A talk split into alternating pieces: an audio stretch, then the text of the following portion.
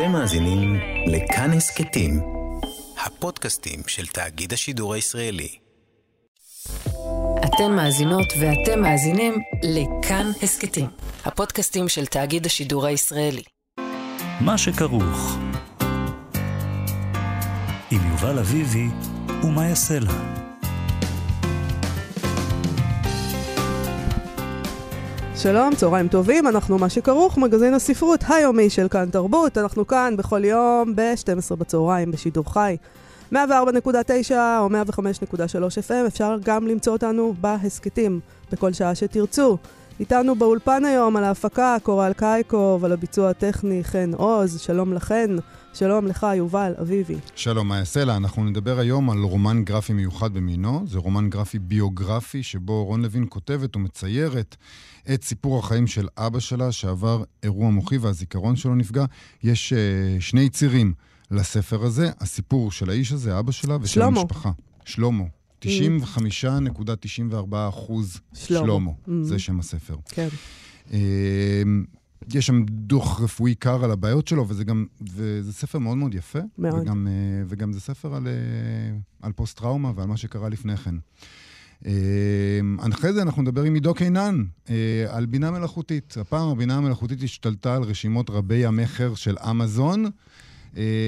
הם פשוט מלא מלא מלא כותרים שהם קשקוש גמור. נכנסו אה, לרשימות האלה אה, והדיחו משם ספרים אמיתיים. בעורמה, או שאנשים קוראים את זה וקנו את זה? זאת השאלה. 아, מה זאת אומרת השתלטו? יש הבדל בין קנו את זה לקראו את זה. אוקיי. אז יש מודל... קנו את זה?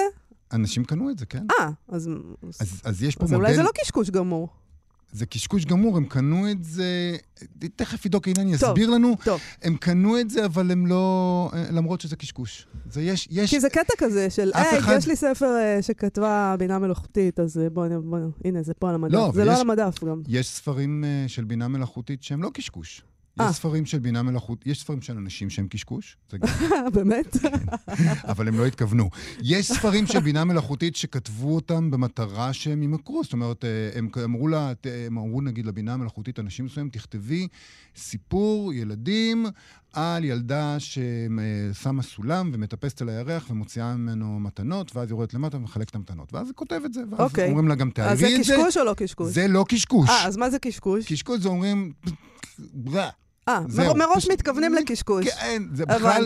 לא, אומרים למכונה, תכתבי לי 200 ספרים במשקל, והיא מוציאה מין כזה, וזהו. טוב. ואז מסתבר שלעניין הזה יש מודל עסקי. טוב, אה, בסדר. עוד מעט אה, עידו קינן יסביר. אז אלה הספרים הכי, אה, את הספרים הכי חדשים בעולם. אבל יש לנו גם את הספר העתיק ביותר mm-hmm. בעולם. אם אלה הספרים החדשים ביותר, צריך לדבר על הראשון. מצאו את הספר העתיק ביותר בעולם. ב Fine Books Magazine מספרים לנו שבמהלך עבודה על ארכיוני הספרייה של אוניברסיטת גראץ באוסטריה, התגלה פפירוס מצרי מהמאה השלישית לפני הספירה. על הפפירוס נמצאו סימני תפירה, מה שמעיד על כך שהפפירוס היה חלק מאוגדן. ספר. נכון, זה הופך אותו לעתיק ב-400 שנה ממה שנחשב עד היום לספר הכי עתיק, הכי עתיק שאנחנו מחזיקים בידיים, כן? שיש לנו אותו. אה, שזו תחרות משונה למדי. עד היום חשבו שהספר העתיק ביותר הוא משנת 150 או 250 לספירה. הפפירוס החדש נמצא ב-1902 בקבר של מומיה, אבל רק עכשיו הם הבינו שבעצם מדובר בספר. ועיקר העיקרים, לפי הדיווח, הפפירוס הזה, אה, זאת אומרת, הספר, תיעד מיסוי על בירה ושמן ביוון באותה תקופה. ואתה אוהב בירה, יובל. אני אוהב בירה ואני גם אוהב שמן. אתה אוהב שמן? אני אוהב גם שמן, אם כי אני אוהב בירה יותר. וגם אוקיי. ספרים, כן. אבל בירה יותר. טוב. אם צריך לבחור על מה לוותר, ספרים או בירה? אתה מוותר על ספרים? לא, אני שואל אותך. לא, את לא, פחות אוהבת בירה, יין. מה, את חייבת, זה משחק. אתה חייב לוותר על אחד מהם לשארית חייך. לא, אני לא מוכנה להגיד, אני לא, לא מוכנה לבחור. לא, את חייבת. שאלה ממש קשה. שאלה קשה. כן. זה משחק כזה שאנחנו משחקים עם הילדים, מה אתה מעדיף? מה אתה מעדיף? ללכת לבריכה או ללכת לים? מה אתה מעדיף? המבורגר או פיצה? זה משחק גרוע, אלא אם כן זה... זה משחק שמאמת אותך עם הרצונות הכבירים שלך. נכון, זה מאוד נכון. מאוד קשה. מה אתה רוצה יותר עכשיו, המבורגר או בירה? גרוע מבחינה קיומית. זאת אומרת שעכשיו הכנסת אותי ל... כן. לסטרס, כן. כן. זה, זה, זה המהות שלי, להכניס לסטרס. בכל מקרה, אה, זה מוביל אותנו אולי למשהו, הספר שהכי הרבה חיכו לו שישוב בארצות הברית, במסצ'וסטס. הוחזר לספרייה הספר שנלקח ממנה. הוא שאל. כן. בשנת 1903. Uh-huh. כלומר, הוא שב 120 שנה לאחר שנלקח, והספר הזה הוא An Elementary Treatise on Electricity. מכתב קלארק מקסוול, מסה בסיסית על החשמל. נכון. קראתי את זה נכון? כן. מדהים. כן, קראת את זה נכון מאוד. הספר הזה... הספר הוא מסע בסיסית על חשמל. כאילו, על חשמל, כי חשמל היה חדש. ה... אז. אז, כן. גם היום זה דבר די מדהים. חשמל. הספר הזה פורסם בשנת 1881, שנתיים אחרי שמקסוול המחבר מת, בשנת 1879, שזאת גם השנה שבה הומצאה הנורה החשמלית. נכון. אז האדם שלקח את הספר הזה, אז, ב-1903, כנראה רצה ללמוד על הדבר המרתק הזה, שנקרא חשמל. אה, אתה יודע, פתאום הייתה נורה חשמלית, רגע, מה קורה, איך זה עובד? הספר הזה היה ספר חשוב מאוד בזמנו, בדיוק בגלל הדבר הזה, שאז הומצאה נורת הלהט. וחשמל היה חדש יחסית. Mm-hmm. Uh, אני uh, ישר רציתי לקרוא בו, אמרתי בוא נקרא, אבל uh, אני מנחשת פשוט שהוא לא תורגם לעברית. למה את רוצה לקרוא את הספר הזה? כי זה נורא מעניין אותי איך כדור על חשמל, כשזה, כשזה היה משהו מוזר כזה. זה היה משהו מוזר וחדש, כן. כן. Uh, נגיד שאנחנו מדברים פה על נורה שהאמריקאים אסרו על השימוש במאה ה-1 באוגוסט 2023, שזה... נורת הלהט, כן. עכשיו. זה, זה כבר יוצא. זה, זה, גם בישראל, אגב. ממשל ביידן חיסל את הנורה הזאת. את מתנגדת לעניין הזה? זה נראה לך... לא, אני לא מתנגדת. למה שאני אתנגד? לא יודע. מאוד בעד הסביבה. יש, נור... יש פתרונות יותר טובים היום. אוקיי. החל מהראשון בינואר, מסתבר, ב-2012 נאסרה בישראל מכירת נורות הלוגן או ליבון בעוצמה של מעל 60 ואט, שהדירוג האנרגטי שלהם נמוך משיא. זה, אה, זה דבר מדהים, אנחנו עקפנו את האמריקאים. נכון. ב- בסביבתיות. האנושות עוברת לאמצעים אחרים, אה, וכל העניין הזה אה, פס מן העולם. נכון. אבל הנה, יש ספר שאפשר uh, לראות מה, על מה דובר אז. Uh, זה אדיסון, אגב, שהמציא את uh, מנורת הליבון. הפטנט הזה רשום על שמו. זה קצת... שזה מרגש אותי. אני לא יודעת למה, אבל זה מרגש אותי, שזה תומאס אדיסון. למה זה עצוב? שדבר שהוא המציא, זהו. לא, זה לא עצוב, השתמשנו בו, ועכשיו מצאנו פתרונות יותר טובים, אנחנו מאוד מודים לו על, על מה שהוא עשה בשבילנו. תודה, תודה רבה לך, אדיסון. תרבות, חזרנו. 95.94 אחוזים שלמה. זה שם הרומן הגרפי שיצרה המאיירת ויוצרת הקומיקס רון לוין. ואני מודה שהוא מאוד נגע לליבי. מדובר ברומן גרפי אוטוביוגרפי על שלמה, אבא שלה, שבשנת 2012 עבר אירוע מוחי קשה שהותיר נזקים רבים. אולי החמור שבהם הוא פגיעה בזיכרון לטווח קצר, אבל יש שם הרבה, עניין, הרבה מחלות, הרבה עניינים. ומה שהיא עושה פה זה, בספר הזה, מצד אחד יש דוח קר של מחלות ותרופות ורופאים ובתי חולים, אה, שמי שמכיר את זה, אה, אז אה, זה, זה, זה יפה לקרוא את זה ככה, וגם מצחיק. אפשר לראות את זה גם בצורה קומית, למרות ששום דבר בזה לא קומי. ומצד שני, הולכת אחורה וקדימה אל חייו מילדות, ואז צבא, ואז פציעה במלחמה, וטראומה, וחיי המשפחה שלו ושלה. אה, ויוצא באמת משהו שהוא גם דרמטי, וגם אבסורדי, וגם מצחיק, וגם נוראי, ובכל מקרה יפה. Uh, הספר הזה יצא לפני כמה חודשים במימון המונים בהדסטארט, בהוצאת ברחש. שלום רון לוין. שלום, מה נשמע? בסדר גמור. אני רוצה אולי להתחיל עם השם של הספר הזה. מה זאת אומרת 95.94 אחוזים שלמה? אמ, אז האחוזים האלה, בעצם כמו שאנחנו מגלים, נעשה ספוילר, בפרק האחרון, כן. כן, אה, אלה אחוזי הנכות שלו אה, שאבא שלי אה, קיבל, והספר באיזשהו מקום מונה את כל ה... אה, אחוזים, את כל ה... אחוזים ושברי אחוזים, זאת אומרת, הם נתנו כן. לו אחוזי נכות, בוא נגיד, הם לא מאמינים בלעגל, 95.94 אחוזים. נכון, זה מה שכתוב בדוח, אה, ככה בפרק האחרון אני ממש מונה לפי, אה, ישירות מה, מהדוח הרפואי. כן, וזה נראה לי הפואנטה של הספר, כאילו ההשוואה הזאת בין האחוזים והמספרים ומה באמת מרכיב בן אדם. אוקיי, אז אני רוצה לעבור למוטו, לפני ש... יש, יש לי כמה אה, פרקים. המוטו, כן. לוין לא עוצרים בעלייה. כן, אמ, זה סתם, זה אמ, לא סתם. זה לא סתם, זה יפה. אה, כן, אה, כשהייתי ממש קטנה, הלכנו לטיול של בריכת המשושים. Mm-hmm. עכשיו, אנחנו משפחה גדולה, זאת אומרת, אנחנו חמישה, חמישה ילדים, ואת יודעת, כנראה שלהורים שלי היה מאוד קשה בעלייה לעלות עם כל הקיטורים והבלגן שלנו. אז אני זוכרת את עצמי על הכתפיים של אבא שלי, ואנחנו אה, שרים, אה, לוין לא עוצרים בעלייה, לוין לא עוצרים בעלייה, אה, כדי לטפס ולעלות חזרה מהבריכה.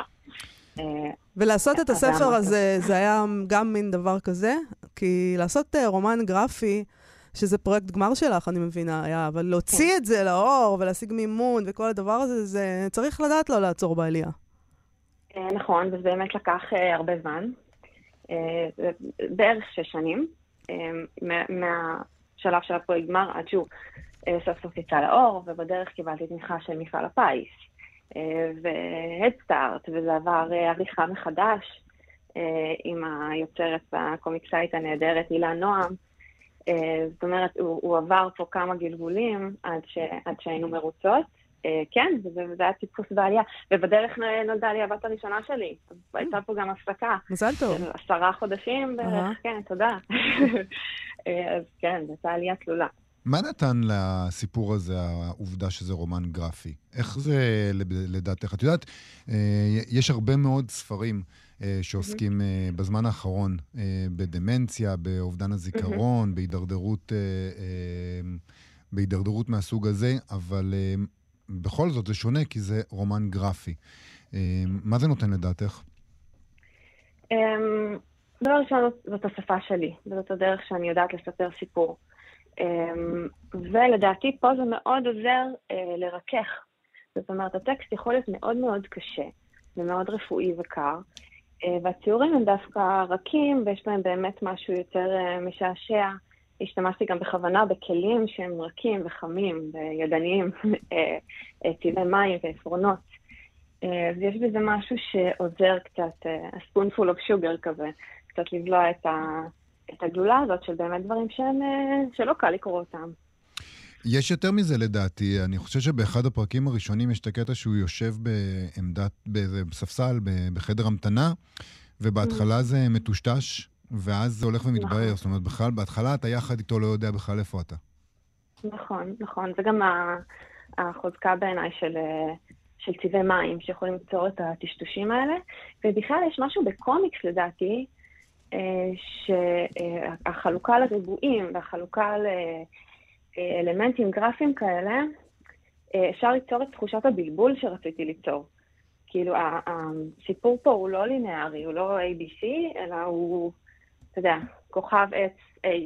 אמ, אז, אז יש משהו בקומיקס שעובד נורא טוב אה, עם הסידור הזה המשונה של הסיפור.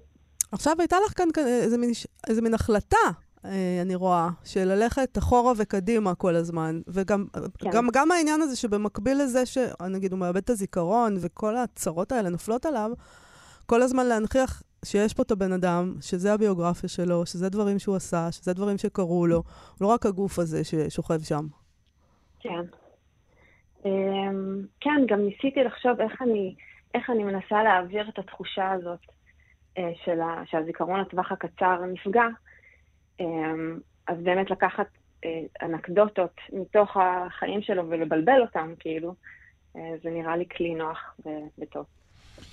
אני אה, רוצה לשאול אותך גם על העניין הזה של השירות הצבאי שלו, כי את כן. יודעת, את, את בעצם מטפלת פה ב, במערכת הרגשית והפסיכולוגית של הבן אדם הזה, ואז את מגלה לנו שזה, שהדברים האלה אולי קשורים אחד בשני. זאת אומרת, שה, שמה שהשירות הצבאי שלו עשה לו, והמצב שבו הוא נמצא עכשיו, בעצם הם לא מנותקים זה מזה. כן. אה, כן, בעיניי זה, אה, זה ברור שזה קשור. זאת אומרת, אה, הוא, הוא נפצע פעמיים בצבא, הוא היה 26 שנה בצבא, גם במלחמת יום כיפור, וגם נפגע עוד, עוד בתור מ"מ, לדעתי, הוא גם נפצע. זאת אומרת, כן. אה, יש פרק אחד ב- בספר שבו בעצם הוא מתעורר בזעקות אה, ב- בלילה, כשהוא כן. צעיר עדיין, לא, לפני ש... יחסית צעיר, לפני שהוא, אה, לפני שהוא אה, נהיה דמנטי, וצריך להרגיע אותך אה, בעצם בלילה, את הילדה שלא מבינה מה קורה. כן, זה היה באמת בתקופה של יום כיפור, מעט אחרי, נראה לי שמעט אחרי, אחותי הגדולה נולדה.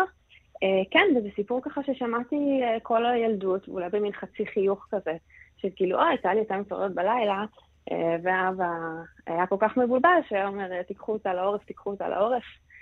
אמ, ופתאום בתור בוגרת שאני חושבת על זה, אז זה, זה עצוב וקשה לשמוע את זה. כן, לא מצחיק. אבל לא. לפעמים הם, היו מספרים לנו אנקדוטות כאלה, כאילו זה נורא מצחיק. כן. רק כשאת uh, מתבגרת מבינה שזה לא, כנראה לא היה כזה מצחיק כשזה קרה. זה היה כן. מסובך מבחינת פרטיות, נגיד למשפחה וכל הדבר הזה, כל הספר הזה בכלל. אמ, תראי, סך הכל הכי אכפת כאילו מאבא שלי, כי אני בעצם ממש כאילו מפרטת אה, הכל, ואפילו משתמשת בדוחות רפואיים אמיתיים, אז זה היה לי מאוד חשוב. אמ, לדבר איתו ולהראות לו, כמובן עוד בשלב שזה היה פגמר, ולא באמת יצא לאור, הוא כבר אה, ראה הכל והיה כזה קצת מעורב. אה, גם מאוד חששתי באיזשהו מקום, כאילו חיכיתי לשלב כבר די מתקדם, כן. כדי להראות לו אה, מה אני עושה. אמ, אבל אני חושבת שהוא מאוד גאה בספר הזה. אמ, הוא ככה מסתובב איתו בתיק, ומראה לחברים, ואני כן, נורא שמחה מהתגובה שלו. את עובדת כבר על עוד משהו? Um, משהו ככה משלי שאני כותבת לא כל כך. עד לא מזמן היה לי uh, פרויקט עם הארץ, כזה טור דיגיטלי. אז עשינו uh, שבעה קומיקסים שבאמת היו uh, טקסטים שלי על, uh, על היחסים שלי עם הילדה שלי. ככה, זה נקרא סיור בוקר, אבל... Uh, אה, נראה, נראה מה יהיה עכשיו. להוציא רומן גרפי פה זה דבר נורא, מעבר למסובך כלכלית וזה, אני לא יודעת אם יש לזה קהל בכלל. את יודעת אם יש לזה קהל? אה, אני חושבת שיש, הוא מצומצם, ואני בהחלט רוצה, אה, אני עכשיו בתהליכים כזה של ברורים, של לתרגם אותו ולראות לאן עוד הוא יכול להגיע. אבל האדסטארט היה פלטפורמה מעולה בשבילי, בשביל, בשביל למכור ספרים, רובם בעצם אה, כבר, אה, כבר נמכרו, או לחנויות או לאנשים פרטיים, אז אה, סך הכל... אה, סך הכל יש, יש קהל. יפה. אז 95.94 אחוזים שלמה, רון לוין, ספר מקסים, תודה רבה לך. תודה לכם. להתראות. להתראות.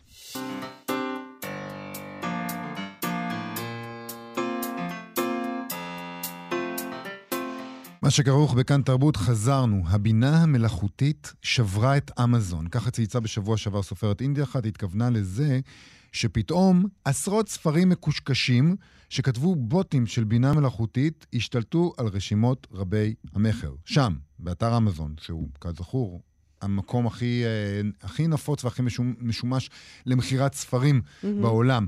אז מדובר על ספרי נונסנס, זאת אומרת, אפילו לא ספרים אמיתיים שהבינה המלאכותית כותבת, כי יש גם כאלה. אלה ספרי כלום שאפשר לייצר באלפים, לדחוף אותם לתוך אמזון.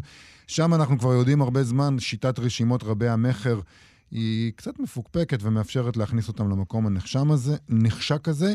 בקטגוריה אחת, ויש לאמזון מאות קטגוריות, כל מיני דברים מאוד מאוד ספציפיים. הספר הכי לבני הנעורים, שעוסק בפיות ובאנגליה וטה-טה.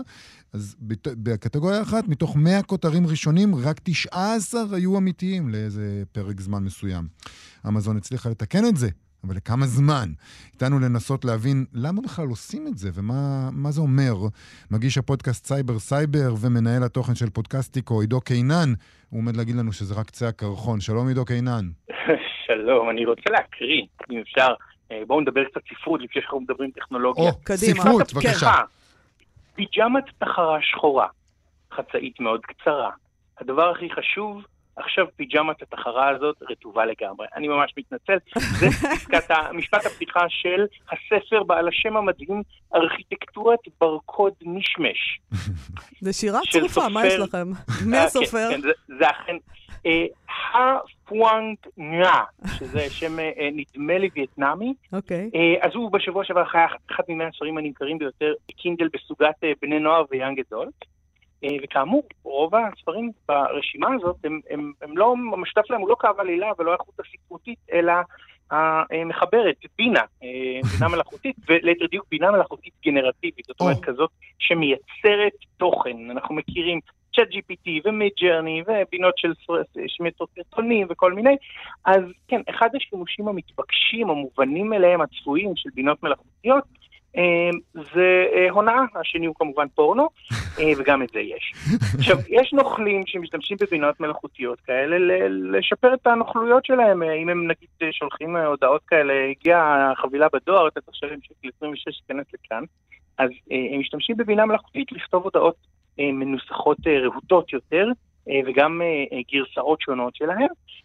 וגם אפשר לייצר את האתרים שבהם מכניסים את הפרטים והם נגנבים. אז יש כאלה, ויש כאלה שפשוט מייצרים ערימות של ספרים, מעלים אותם לחנויות ועושים כסף, אבל איך הם עושים כסף? או, או, איך זו, הם עושים את הכסף. מעניין. טוב, אז אם אנחנו אה, לוקחים, למעט, אתה יודע, אולי יכול להיות שחלק מהנוכלים האלה מנסים להעביר מסר סאטירי על הקומודיטיזציה של עולם הספרות, אבל... אבל אתה מפקפק בכך, אוקיי. תשמעי, השורות האלה עם התחרה והפיג'מה, זה מדהים. מדהים. אז אם קנית את ארכיטקטורת ברקוד המשמש, וגילית שהוא פסולת, אמזון מאפשרת לך להחזיר את זה ולקבל את הכסף בחזרה. אגב, הרבה סופרים מתלוננים על זה שאנשים קוראים את הספר, מחזירים אותו, והם אה, לא מקבלים אה, אה, תשלום על כך, אבל נניח את זה בצד. כן. אז נגיד שאי אפשר למכור את זה לאנשים, כי אם יקנו את זה כמה אנשים, רובם יחזירו את זה, הספר לא ייצר אה, רייטינג ויעלם בערימת הזבל, אבל אה, יש אה, תוכנית שנקראת קינדל Unlimited. זה מנוי חודשי, במחיר קבוע, שמאפשר לצרוך כמה ספרים שאתם רוצים, e-books, ספרים דיגיטליים, ספרי אודיו, ואם אתם מנויים על Unlimited, הורדתם את ארכיטקטורת ברקוד המשמש, אני לא אפסיק להגיד שם הזה, בצדק. אל תפסיק. ואתם מורידים אותו, מתחילים לקרוא, רואים שזה זבל, זה לא מעניין, אבל אתם לא תחזירו, אתם לא תתלוננו, כי זה לא עושה לכם כלום, זה מנוי חופשי, זה כמו שראיתם סרט לא טוב בנטפליקס. סבבה, עוברים לסרט הבא. כן. אז כן, אז זה... אז אמזון כבר העבירו את הכסף בעצם ל... רגע, רגע, רגע, אז בואו נדבר על הכסף באמת. איך עושים כסף מקינדל אנלימיטד? אז הלינץ', הסופרת, קטלין לינץ', שחשפה את הסיפור הזה, היא אומרת שקינדל משלמים 0.4 סנט לעמוד נקרא. אוקיי? אז נגיד שקנית, הורדת את הספר הזה, קראת שלושה עמודים, עשית 1.2 סנט, זה לא הרבה כסף. איך עושים קריאה, פה נכנסים הבוטים הקוראים. יש בוטים כותבים ויש בוטים קוראים. אז חוות קליקים, חוות קליקים שמחזיקה כמה חשבונות קינדל Unlimited, מפעילה בוטים, מורידה את הספרים, נותנת לבוטים לדפדף בהם, לדפדף, לדפדף, לדפדף, כל דפדוף כזה, 0.4 סנט, בסוף זה מצטבר לסכום יפה. וכאמור, אם הם עושים מספיק ספרים, החשבון לא מוגבל, אז אם הם עושים מספיק ספרים כך שהסכום הנכנס יעלה על הסכום שעולה להם קינדל Unlimited והחשמל של חוות הבוטים, אז יש פה רווח. אבל אני חייב... לא, זה גאוני, למה אנחנו לא עושים את זה? לא הבנתי. אין לנו את הידע הטכנולוגי. אנחנו... אבל בשביל זה יש לנו את עידו. זה המכשול היחיד בידע הטכנולוגי, כי מוסר אין פה. מה אנחנו נתרום? אני לא יודעת. אבל אני חייב לשאול שאלה שלא ברורה לי. למה הם צריכים להכניס אותם לרשימות רבי המכר, או שזה משהו אוטומטי? מכיוון, מכיוון, אוקיי, אז חוות הקליקים מורידות את הספרים האלה ומעלות אותם ברשימה, והם הופכים להיות פופולריים. הסיבה שמעלים אותם זה שכשאתה נכנס לקינדל אנלימיטד, אתה צריך לקבל איזושהי המלצה, אתה לא סתם תוריד, מאיפה תוריד ספרים. אז יש שם את רשימת רבי המכר, אתה בוחר יאנג גדול, כי זה מה שמעניין אותך, ו-181 מתוך 100 הספרים האלה הם, הם, הם, הם, הם זבל בוט. ארכיטקטורת ברקוד מישמש. טוב, כן, זה ממש ארכיטקטורה מדהימה. אבל תגיד, מי שבסופו של דבר צריכה ממש לכעוס על זה, זה יותר מאיתנו, זה, כל האירוע הזה מתנהל מעלינו בכלל. אני לא כועסת בכלל. יש את האמזון, שתוכנות כותבות עבור הספרים, ואז הן קוראות, ואמזון משלמת לה. מה אכפת לי שהאמזון תפסיד כסף? אני זוכר. אני זוכר שקישון כתב שיום אחד ימציאו מחשב שיכול לשחק שחמט עם מחשב אחר, ואז הוא ייתן לנו זמן לעשות דברים יותר מעניינים. זה, בדיוק, זה בדיוק מה שקורה פה, ואני רוצה לספר לכם סיפור בקצרה מ-2012, כן? Okay. אז לא היו בינות מלאכותיות עד כדי מתוחכמות, אבל היה אלגוריתם בסיסי שמייצר ספרי זבל כאלה, מוכר אותם ב print on demand, זה אומר אין מלאי, אין ספרים, מי שמזמין את הספר, מי שמזמין את הספר מקבל עותק מודפס כן. נקודתית. כמובן שממלאים את זה בזבל ומוכרים את הספרים האלה יחסית בזול, זה עדיין לא עולה להם הרבה כסף. אז הוא גילה אה, ב marketplace, אמזון Marketplace, זה שוק יד שנייה, שבוטים מציעים למכירה את הספרים האלה במחיר יותר גבוה. כאילו הספרים האלה עותק משומש, מחיר יותר גבוה ממה שעולה עותק חדש. ואז הוא אומר, מי, מה, מה, מה זה הסתומים האלה? למה הבוטים האלה סתומים? ואז הוא אומר, רגע, הם לא סתומים. אם אני מצליח למכור ספר ב-50 דולר שעולה 15, אני פשוט עושה dropshipping. אני מקבל את ההזמנה, קונה את הספר ב-15 דולר, והרווחתי את זה, ואז הוא סיכם את זה יפה. יש לנו אבסורד עתידני מענג, תוכנת מחשב שמתחזה לבן אנוש, מציעה למכירת ספר על מחשבים שמתחזים להיות אנושיים, זה הספר הספציפי שהוא דיבר עליו, ועוד תוכנות מחשב אחרות מעמיתות פנים שיש להם עותקים משומשים של הספר. ספר שמעולם לא נכתב, לא הודפס ולא נקרא. אבל בסוף יש איזה בן אדם שיש לו כסף ממשי בכיס, נכון? זה לא... ומישהו... כן. זה לא בוט עם כסף ומישהו אה, שילם לא את זה, הכסף הזה הגיע מאיזה כיס של מישהו. יש כסף אמיתי. הכסף הזה אה, מימן הרבה אה, אנשי מפעילי חוות לייקים ואנשים שלוחצים על אתרים בשביל כסף, ואנשים שמייצרים בינות מלאכותיות וזה, כן, סופרים לא רואים מזה כסף, אבל לא. הרבה כסף. הם לא רואים כסף אף פעם, אז מה, מה אמזון אומרים על זה? הם אלה בסופו... זה יוצא מהכיס של אמזון, לפי מה שאני מבין ממך. כן, כן, כן, אז הם אומרים, יש לנו התוויות תוכן ברורות שקובעות אילו ספרים מותר להעמיד למכירה. אז תשמע, כל הדבר הזה, כן, הם הורידו את הספרים וחלק מה... אבל הם הורידו אותם רק מרבי המכר, הם עדיין היו זמינים באתר, וחלק מהם חזרו לרשימת רבי המכר כי הבוטים ממשיכים לעבוד.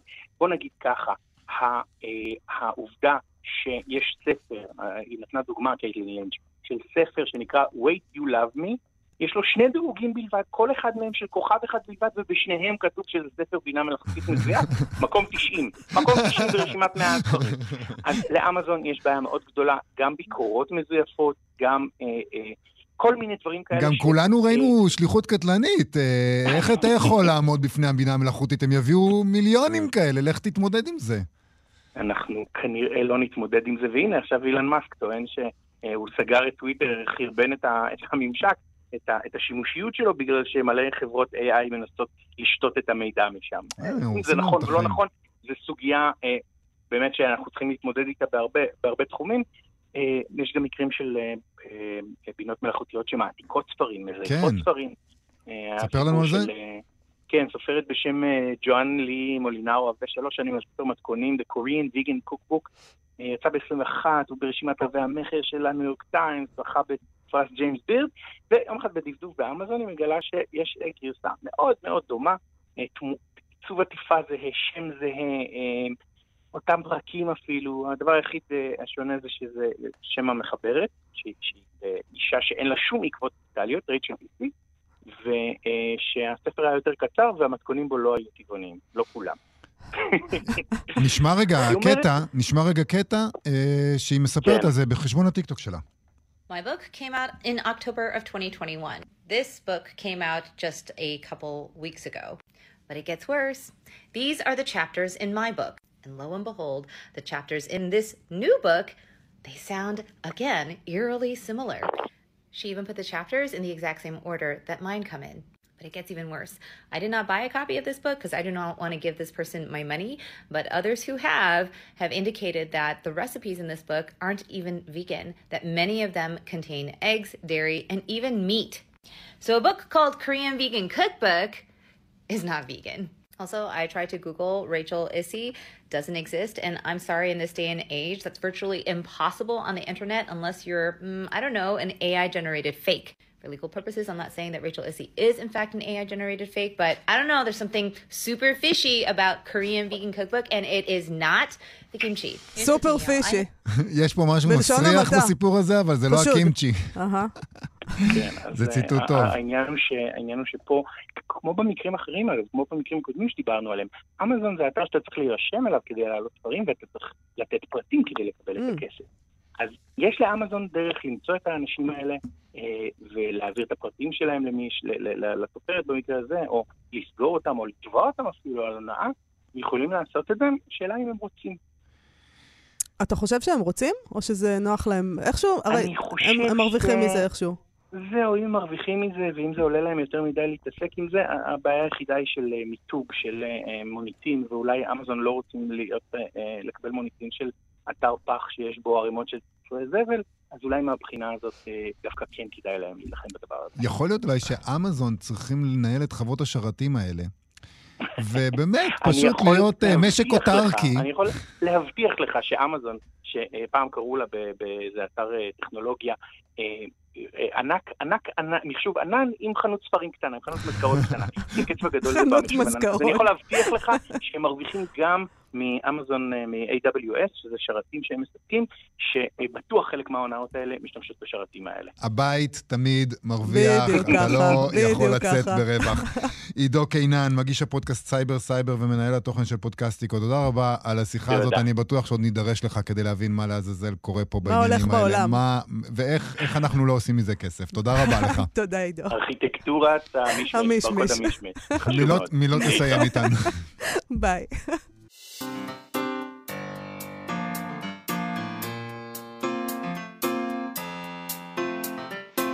אנחנו מה שכרוך בכאן תרבות, עם סטטוס ספרותי של הסופרת גלית דהן קרליבך, שיובל הייתה לה נסיעה פלאית ברכבת.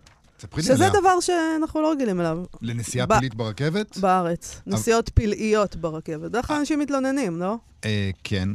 אנשים מתלוננים כל הזמן, אבל אם לסמוך על מישהו שהנסיעה ברכבת שלו תהיה פלאית... זו גלית דהן קרליבך. זה נכון, זה נכון. אוקיי, אז ככה היא כותבת. ואני יושבת לי ברכבת ישראל, משיתה מבט על פני הנוסעים ומגלה בקצה הצפוני לכיוון מזרח גבר, כלומר איש בשר ודם, שיושב וקורא ספר. ספר ממש.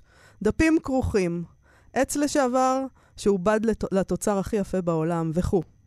לא רציתי לנצל את מצבי, מזלי הטוב, ובכל זאת לא התאפקתי והצצתי תוך תרגילי אקרובטיקה קשים ביותר, שגבלו בחוסר נימוס מזעזע, כדי לגלות את השם. לא האמנתי למראה עיניי. גמגמתי לעברו. אתה אחד מחמשת הקוראים!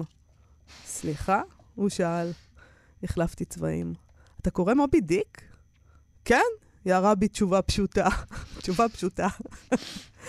כי יש לך מבחן ואתה צריך לרפרף? לא. אתה קורא ממש להנאתך? לחלוטין. כולל את כל שימושי שמן הלוויתנים? כן, כן. וסתם ככה, להנאתך, ברכבת ישראל? מי אתה איש פלאי? את מכירה את הספר? פתאום התגלתה בו יכולת דיבורית מורכבת. זה מצחיק, את מכירה את הספר. מי לא מכיר את הספר? אתה לא צריך לקרוא את מובי דיק כדי להכיר אותו. אז אה, גלית עונה. כן. מכירה? אני מתה עליו, בשני התרגומים, ואתה קורא את של אהרון אמיר לפי צבע הכריכה. ספר מצוין, אומר הבחורצ'יק, הגבר. לפני כן, מעולם לא חשבתי על נקמה כדבר נחשק כל כך. שאגב, זה דבר מאוד מאוד מוזר. שנקמה היא... שהוא לא חשב אף פעם על נקמה כדבר נחשק. ורק במובי דיק פתאום. איזה מין דבר זה עד היום? איך הוא הצליח? טוב, אה, לא אפריע לך עכשיו, אמרתי בקול רועד, אבל תדע שאתה עושה דבר גדול, דבר גדול. אולי האנושות לא כל כך גרועה אחרי הכל. הוא חייך וחזר לספרו, ואני לספר הלטינית שלי, ולרגע אחד רכבת ישראל נראתה כמו רכבת אוקספורדית, שמבעד לחלונותיה ניבט מזג אוויר סגרירי, אפרורי ויפה. עצם העובדה אז מבינה שיש שני אנשים באותו קרון ש- שקוראים ספר, זה פלאי. קודם כל... פעם זה... היית צריך להוריד איזה, את, את, את, לא יודע, דבר אלוהים מן השמיים, ושיצאו מים מן הסלע, ושהיאור יהפוך uh, לדם. היום מספיק ששני אנשים יושבים באותו קרון וקוראים ספר. זה נס. Uh, קודם כל, אני רוצה שתשים לב שגלית דהן קרליבך קוראת את ספר הלטינית שלה. כמובן. זאת אומרת, זה יותר מסתם שני אנשים. זה אחת מהאנשים האלה קוראת את, את ספר הלטינית שלה. כן, זה גם יותר ממובי דיק. שכאילו, אם, אם יש מישהו שיושב וקורא מובי דיק, אז תדע לך שבאותו קרון יש מישהו שקורא לטינית. אז אתה אולי בגבוה, אבל לא בהכי גבוה. בדיוק. זה אולי uh, גבוה ורק וגבוה וטוב. לא יודעת, אני הכי מפריע לי כשאני נוסעת בתחבורה ציבורית בימינו. כן. שזה לא קורה הרבה, אני מודה. כן, כן מה מפריע לך? כן, מעדיפה ללכת ברגל. זה שכל האנשים האלה שקוראים בספרים דיגיטליים, כן. עם הקינדלים שלהם, אני לא יכולה לדעת מה הם קוראים. זה מאוד זה מציק. מאוד, זה מציק לי. זה מאוד אני מציק. אני חושבת שצריך לפתור את זה. עכשיו, אני לא רוצה מהם כלום, אני לא רוצה לפנות אליהם, אני לא אגיד להם כלום, אני לא אגיד להם, אוי, איזה ספר אהוב עליי, לא יקרה. אבל זו אינפורמציה שאני זקוקה לה. אולי אנחנו צריכים להגיד לאמזון ולקינדל ולכל החברות האלה, כן. לא יודע, צריך למצוא פתרון... אה, כשאתה קורא ספר, אז שעל הגב שלו יופיע השם. Mm. ואם אפשר גם לשים את זה באותיות ברורות כדי... ל... אתה מתכוון לאדם כמוני שכבר לא רואה כלום וצריך... לא, ו... כי הרבה פעמים אתה באמת צריך לעשות כמו שהיא תיארה, איזה מין נכון. אקרובטיקה, זה פירואט אה, שובר צוואר. וזה או לא... או לקבל את האינפורמציה לטלפון שלי, נגיד. 아. אה. מה קורה מסביבך עכשיו? למה? אני... איך לא חשבו על זה עוד? תקשיבי רגע, אני חושב... מה קורה מסביבך עכשיו? אני חושב שיש לך פה רעיון עסקי אמיתי. אנחנו רק צריכים... ותראה איך פיזרתי אותו עכשיו לכל רוח. לא, מישהו כבר יוכל לאסוף לא, אותו. אף אחד לא שמע. לא שמע. אה, אבל רק צריך למצוא איך עושים את זה טכנולוגית. שאם אתה קורא ספר בחלל ציבורי, צריכה להיות איזושהי אפליקציה שכולם חברים בה. נכון. ואז פתאום כולם יודעים מה אתה קורא, ואפשר ליצור...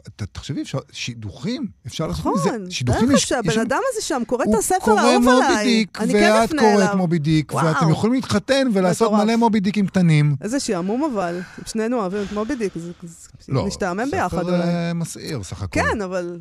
אם כי... אחד כמוני, אחד כמוני יבוא לי. לא יודעת, נשמע לי קשה. אה, נשמע לי בסדר גמור. אוקיי. אה, נעבור לעוד סטטוס ספרותי כן, לפני שאנחנו מסיימים? כן, כן. אז תשמעי, זה חשוב, הסטטוס הזה, סטטוס של הספרייה הלאומית, mm-hmm. כי אנחנו דיברנו אתמול על אה, שריפת ספרים, אפרופו שריפת הקוראן בשוודיה, וככה צקצקנו ואמרנו, מי אלה האנשים האלה ששורפים ספרים ועוד מרשים לשרוף ספרים? אז אנחנו לא הרבה יותר טובים מהם, גם יהודים שרפו ספרים, ולא סתם ספרים, אחד של השני. נכון. אפילו לא טרחו לשרוף ספרים של אה, גויים. נכון. ת... ממש. אז ככה כותבים לנו בספרייה הלאומית. מה? באמת? יהודים שרפו ספרים? ספרים של יהודים? שאלנו את עוצר אוסף, אוסף היהוד, היהדות של הספרייה הלאומית חיים נריה, ונענינו בתשובה חד משמעית, כן. יהודים שרפו ספרים, ובהחלט גם ספרים של יהודים. למעשה, הקדשה על ספר נדיר שהגיע לבסוף למשמר בטוח באוספי הספרייה מסתירה מאחורי הסיפור עצוב כזה, על אחת מהפעמים שיהודים שרפו בכוונה מלאה ספרים של אחיהם. אחת התקופות האפלות והקשות שבהן יהודים שרפו ספרים של יהודים אחרים הייתה במאה ה-18. היהודים באירופה התקוטטו בלהט בינם לבין עצמם כמו אחים טובים. חסידים נגד משכילים, מתנגדים נגד חסידים, משכילים נגד... כולם היו נגד כולם. קצת אה, מזכיר אנחנו את, ככה, תמיד... אנחנו כאלה. ב... אנחנו לא יכולים לשבת בשקט. חייבים ללכת מכות. ממש. בחלק מהמקרים הם כותבים, הניצים לא הסתפקו במילים, אלא נקטו בפעולות, שאחת מהן הייתה שריפת ספרים של מי שהשתייך לזרם האחר. משכילים ומתנגדים שרפו ספרי חסידות, מתנגדים וחסידים שרפו ספרים של משכילים, וחסידים שרפו ספרים של משכילים, ולעיתים גם ספרים של חסידים אחרים. כי למה לא... למה להגביל את עצמך ל... למי שאינו חסיד? אתה יכול... אה, כשאפשר לשרוף גם ספרים של חסידים. בטח. אחיך החסידים. אחד. מהספרים שכמעט עבדו בשל העובדה שנשרפו בערימות על רוב עותקיהם הוא תולדות יעקב יוסף, שנחשב לספר החסידות הראשון שהודפס. זה באמת נורא ואיום, זה נורא. כן. רק עותקים בודדים אה, נותרו כיום מאותה הוצאה, רובם הושמדו ונשרפו. הספר הזה נכתב על ידי רבי יעקב יוסף, שהיה מחשובי הרבנים באותה תקופה, והיה הרב של העיירה הפולונה באזור וילנה. הוא אה, השתייך למתנגדים לחסידות עד לרגע שנשבע בקסמיו של הבעל שם טוב והפך לאחד מחסידיו המושבעים ומפיצי תורתו. כן. אז הם, אה, בסטטוס הזה של הספרייה הלאומית, הם בעצם שולחים אותנו לכתבה של חיים מאיר נריה, בבלוג שלהם, הספרנים, שהוא בלוג מעניין בכל מקרה, ושם הוא מספר את הסיפור של הספר הזה, וגם של אה, רבי יעקב יוסף, ושל הבן שלו, שבעצם הציל את הספר הזה והביא אותו לארץ אי אז. וכל האוצר הזה, בכל מקרה, ככה או ככה, נמצא בספרייה הלאומית. מזל שיש את הספרייה הלאומית בסופו של דבר. נכון, באופן גורף. מזל זה... שיש את הספרייה הלאומית. וגם זו הזדמנות בכלל לשלוח אתכם לבלוג הספרנים. נכון. כי הוא בלוג מעולה. נכון. ועם ההמלצה הזאת, אנחנו נאלצים לסיים את התוכנית להיום. נאלצים. היינו נשארים, לא? עוד שעה? היה כן, כיף, מה, טוב, לא? כן, היה סבבה. אבל יש לנו עוד שעה מחר. נכון, מזל. אז למזלנו, אה, אנחנו נגיד תודה לקורל קייקוב על ההפקה ולחן עוז על הביצוע הטכני, ונזמין אתכן ואתכם לבקר בעמוד הפייסבוק שלנו, וכאמור, מחר נהיה פה שוב. בהחלט, להתראות. אתן מאזינות ואתם מאזינים לכאן הסכתים, הפודקאסטים של תאגיד השידור הישראלי. אתם מאזינים לכאן הסכתים, הפודקאסטים של תאגיד השידור הישראלי.